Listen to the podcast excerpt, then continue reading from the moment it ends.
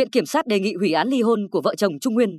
Quyết định giám đốc thẩm vụ ly hôn giữa ông Đặng Lê Nguyên Vũ và bà Lê Hoàng Diệp Thảo bị Viện trưởng Viện Kiểm sát Nhân dân tối cao đề nghị hủy, xét xử lại từ đầu do có nhận định không phù hợp. Kiến nghị của Viện trưởng Viện Kiểm sát Nhân dân tối cao tại vụ tranh chấp hôn nhân gia đình giữa ông Vũ và bà Thảo được ban hành ngày 12 tháng 1. Viện trưởng Viện Kiểm sát Nhân dân tối cao cho rằng các bản án trên có nhiều sai sót. Cấp sơ thẩm dùng chứng thư và báo cáo định giá tài sản doanh nghiệp hết hạn làm cơ sở chia tài sản là sai. Kết quả thẩm định giá chỉ dựa trên báo cáo tài chính, danh mục tài sản phía ông Vũ đưa ra, không được phía bà Thảo xác nhận nên cần định giá lại. Cấp phúc thẩm đã bỏ qua việc này. Kiến nghị thể hiện bà Thảo là doanh nhân, có yêu cầu được chia cổ phần và vốn góp nhưng tòa án các cấp lại chia cho bà tiền, để ông Vũ nắm toàn bộ cổ phần là vi phạm quyền được kinh doanh của bà Thảo. Quyết định giám đốc thẩm buộc bà Thảo chấm dứt hoạt động kinh doanh bình thường là không phù hợp quyền tự do kinh doanh, quyền bình đẳng nam nữ được nêu trong hiến pháp năm 2013 và nguyên tắc chia tài sản chung vợ chồng trong luật hôn nhân và gia đình.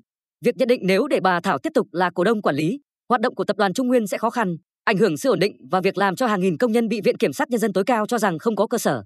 Các công ty có tranh chấp giữa vợ chồng ông Vũ đều thành lập từ năm 2006. Sau 8 năm hai người kết hôn nhưng tòa án lại chia cho bà Thảo ít hơn chồng 20% giá trị, hơn 1.400 tỷ đồng, là không đảm bảo quyền lợi cho bà.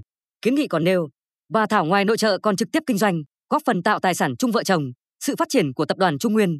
Trong mâu thuẫn ly hôn, tòa án các cấp không xem xét đầy đủ trách nhiệm của ông Vũ trong thực hiện nghĩa vụ của người chồng theo luật hôn nhân và gia đình. Do đó, cần tăng tỷ lệ phần trăm tài sản bà Thảo được chia, thay vì chỉ nhận 40% còn ông Vũ hưởng 60% như hiện nay. Từ phân tích trên, Viện trưởng Viện Kiểm sát Nhân dân tối cao đề nghị Hội đồng thẩm phán Tòa án Nhân dân tối cao hủy quyết định giám đốc thẩm cùng hai bản án sơ, phúc thẩm trong vụ về phần chia tài sản chung, giao Tòa án Nhân dân thành phố Hồ Chí Minh xử lại.